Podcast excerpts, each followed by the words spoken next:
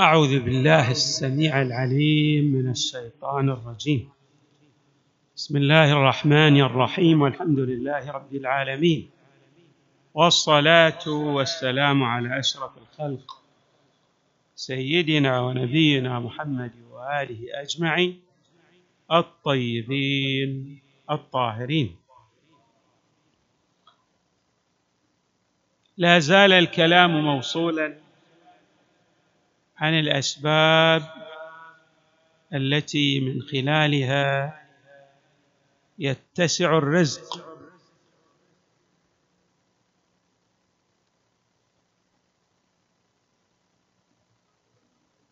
وهذه الأسباب كانت كجواب لسؤال يقول ما هي الأمور التي من خلالها؟ نعم. يتسع رزق ذلك السائل الذي يقول ما طرق بابا إلا وانغلق ولا دخل في مشروع إلا وفشل. نحن حاولنا أن نجيب على هذا التساؤل بذكر بعض الأمور. بدأنا بالأمر الأول كان فيما يتعلق ببر الوالدين وقلنا إنه السحر الحلال. والأمر الثاني كان في محاسن ومكارم الأخلاق التي أفصحت الروايات على أنها كنوز للرزق. في محاسن الأخلاق كنوز الأرزاق. في هذا اليوم وهو البحث الثالث إذا صح التعبير من الأمور التي أوضحت الروايات أنها توسع في رزق الإنسان ولها تأثيرات في مجالات متعددة ليس فقط في سعة الرزق وإنما أيضا في مجالات أخرى كما سنشير إلى ذلك. الحج والعمرة. إنسان يدمن الحج والعمرة. طبعا في هذه الأيام ليس بمتاح للإنسان أن يحج في كل سنة. لا يستطيع أن يحج إلا في كل خمس سنوات مرة. ولكن يستطيع ماذا؟ أن يعتمر كثيرا. في كل شهر يستطيع أن يعتمر مرة على الأقل. من خلال إدمان الحج والعمرة يتسع رزق الإنسان. وقد وردت روايات متعددة وكثيرة في هذا المجال. عن رسول الله صلى الله عليه وآله قال من أراد دنيا وآخرة شوفوا اللي قلنا مسألة الحج والعمرة ليس فقط لها السعة في الرزق بل أيضا الدرجات العلى في عالم الآخرة وبالتالي أن يتبوأ المكانة الرفيعة والمنزلة العالية. من أراد دنيا وآخرة فليؤم هذا البيت. ثم قال صلى الله عليه وآله ومن رجع من مكة وهو ينوي الحج من قابل زيد في عمره. مو فقط السعه في الرزق أيضا طول العمر. ومن خرج من مكة وهو لا يريد العودة إليها اقترب أجله ودنا عذابه. بعد هذه الخصيصه أيضا يكون الإنسان إذا ذهب إلى مكة ينوي أنه سيرجع. لما لنيه الرجوع من تأثير كبير في طول العمر وسعة الرزق. إمامنا الصادق عليه السلام له روايات متعددة في مسألة سعة الرزق وإدمان الحج والعمرة. يقول عليه السلام عليكم بحج هذا البيت فأدمنوه. نعرف معنى الإدمان. يعني نقول هذا مدمن يعني لا يستطيع كأنه اصبح ذلك الشيء كجزء من شخصيته لا ينفك عنه. تشوفوا في الزيارة الجامعة في وأدمنتم ذكره وأدمنتم ذكره وفي وأدمتم ذكره. أيهما أبلغ؟ وأدمنتم.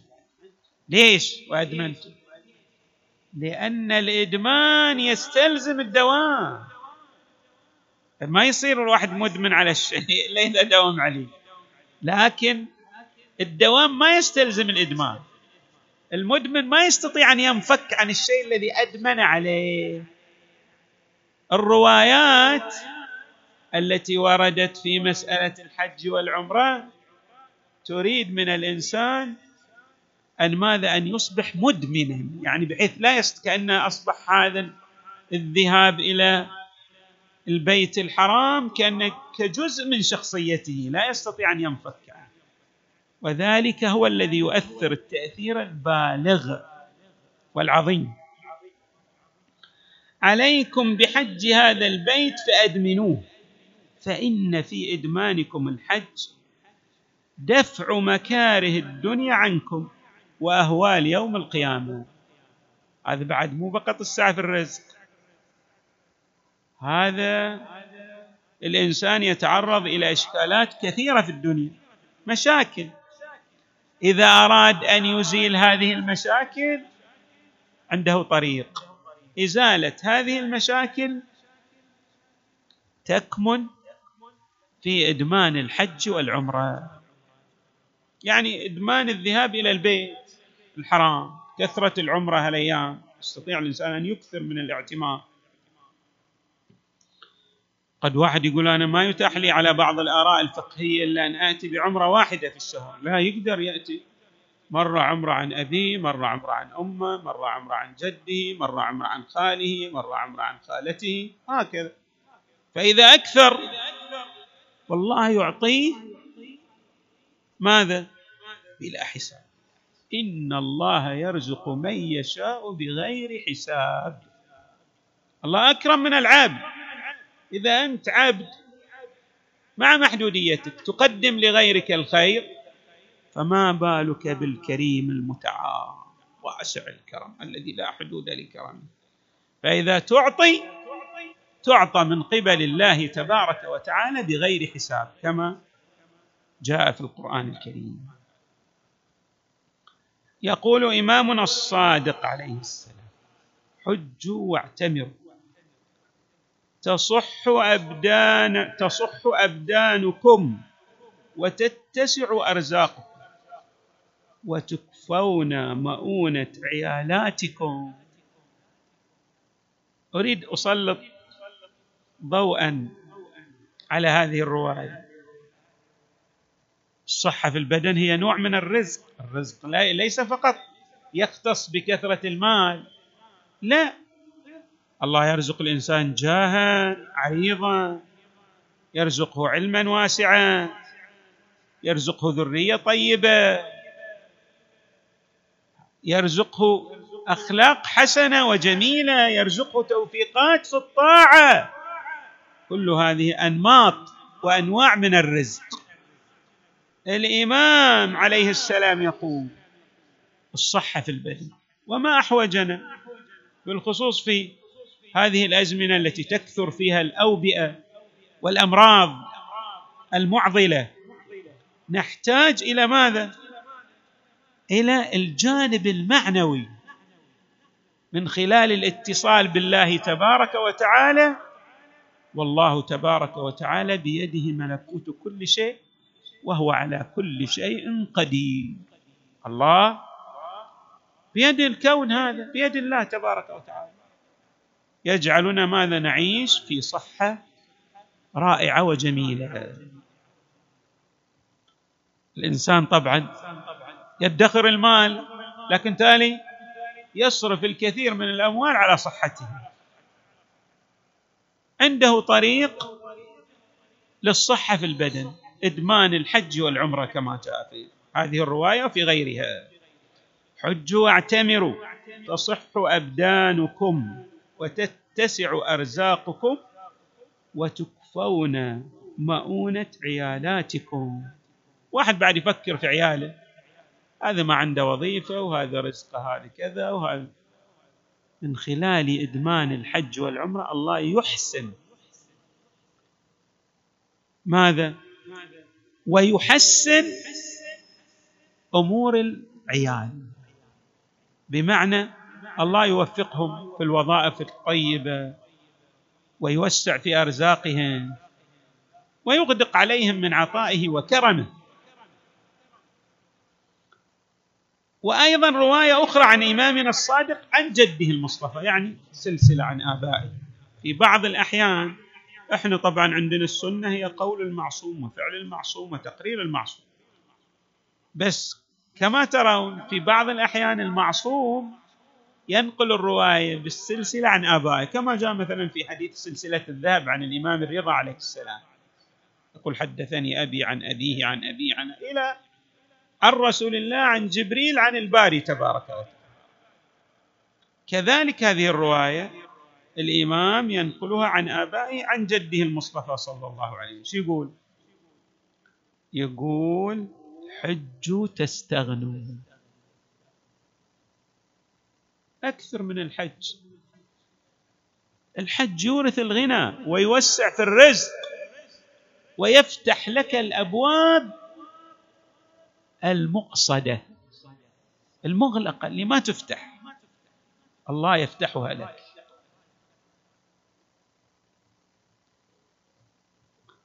طبعا وردت روايات تقول إن من آثار الحج أنه ينفي الإملاق اللي هو بعد أشد من الفقر. الإنسان قد مو فقط يصير فقير يصير مملق.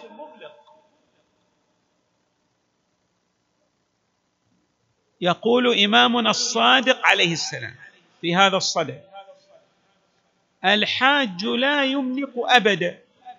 قال الراوي قلت له وما الإملاق؟ قال الإفلاس. كما ورد ولا تقتلوا أولادكم من إملاق في القرآن. يعني من إفلاس ما عندك شيء أبدا. ما في ناس يضطرون إلى بيع أبنائهم. من شدة الفقر. يقول الإنسان ما يصل إلى هذه الدرجة من الفقر إذا كان من الذين يؤمون هذا البيع أيضا من آثار مو فقط إن ينفي الفقر الحج بل يزيل الذنوب يطهر الإنسان. يطهر الإنسان يخلي الإنسان نقيا طاهرا. إمامنا الرضا عليه السلام يقول إن الحج والعمرة ينفيان الفقر والذنوب. كما ينفي الكير خبث الحديد. شلون المنفاخ لما إحنا كير المنفخ هذا اللي إحنا ننفخ بالآلة هذه. إذا الحديد في صدى حطيناه في النار قعدنا ننفخ عليه. يزول ذلك الصدى. كذلك أيضا الحج والعمرة يخليك نقي طاهر. سبحان الله. في أشياء لها آثار. تشوفون مثلا الإنسان قد يصير عنده مثلا شنو؟ كثير من الحجب. ولكن الله تبارك وتعالى يجعل بعض الأعمال تزيل الحجب. مثل شهر رمضان الانسان قد يكون عنده حجب كثيرة. وأعماله تكون محجوبة لا تقبل. بس ببركات شهر رمضان. وعملكم فيه مقبول. شفتوا؟ أثر وضعي هذا لشهر رمضان. كذلك من الآثار الوضعية لإدمان الحج والعمرة كما جاء في الرواية أنه يزيل الفقر. والإنسان إذا عنده ذنوب أيضا مو فقط تمسح تغفر حتى الآثار الوضعية لها تزول. سبحان الله. رواية أيضا عن إمامنا الباقر عليه السلام. قال ثلاث مع ثوابهن في الآخرة. الحج ينفي الفقر والصدقة تدفع البلية. والبر يزيد في العمر. الآن أيضا أريد أن أسلط ضوءا على هذه الرواية الجميلة. يعني في واحد يقول لك أنا أسوي العمل. يقول له العمل مع عظيم الأجر في الآخرة ترى له أثر في الدنيا. أثر يترتب عليه قهريا. قهرا يترتب عليه. مثلا الإنسان إذا وصل أرحامه أحسن إلى أرحامه وبر والديه أثر قهري. الله يعطيه أولاد صالحين ذرية طيبة أحفاد. يجي لك ولد يمكن رقم 41 يصبح صالحا ويملأ الدنيا بأفعال الخير ويرجع ثواب تلك الأفعال الطيبة الجميلة إليك أيضا. إليك. كما جاء في القرآن الكريم هذا المعنى أيضا في سورة الكهف. ثلاث مع ثوابهن في الآخرة. الحج ينفي الفقر. والصدقة إذا تحج. ويقول بعض العلماء الحج هنا لا يراد به الحج قصد البيت يعني. لا يراد به إنك تروح تحج يعني وقت الحج. لا حتى يشمل العمرة يقول بعض العلماء. والصدقة تدفع البلية. هناك بلاء مبرم. تتصدق. سبحان الله. والكثير منكم رأى الآثار الطيبة للصدقة. ولها أيضا من آثار الصدقة أن توسع في رزق الإنسان. هذا ما جرب الصدقة أحد دفع كل يوم. ولا تقول يوم أنا بدفع آخر الشهر لا كل يوم. حتى ولو ريال تدفع 30 آخر الشهر خلي يوميا. عندك حصالة وحط فيها الحصالة يوميا. تشوف الأثر. لأن النية الطيبة للإنسان لها آثار. والصدقة تدفع البلي والبر احسان إلى الغير بغض النظر عن اختلافك واياه دائما تحسن والله يحب المحسن. اللي هذا دائما يفعل الخير إلى الناس. شو يسوي هذا الإحسان؟ يطيل في عمرك. رواية تقول من يعيش بإحسانه أكثر ممن يعيش بأجله. أفعال الخير اللي تقدمها إلى الناس هذه لها آثار لا عين رأت ولا أذن سمعت ولا خطر على خيال البشر. سبحان الله. رواية أخرى عن إمامنا الصالح يقول الحاج والمعتمر وفد الله. أنت جاي حق مثلا واحد كريم من الخلق. وقلت له أنا ضيفك.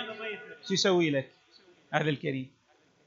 الكريم محدود حتى لو الدنيا كلها بين يديه محدود. عطاء محدود. طيب الله الذي لا حد لعطائه ولا حد لسعة كرمه.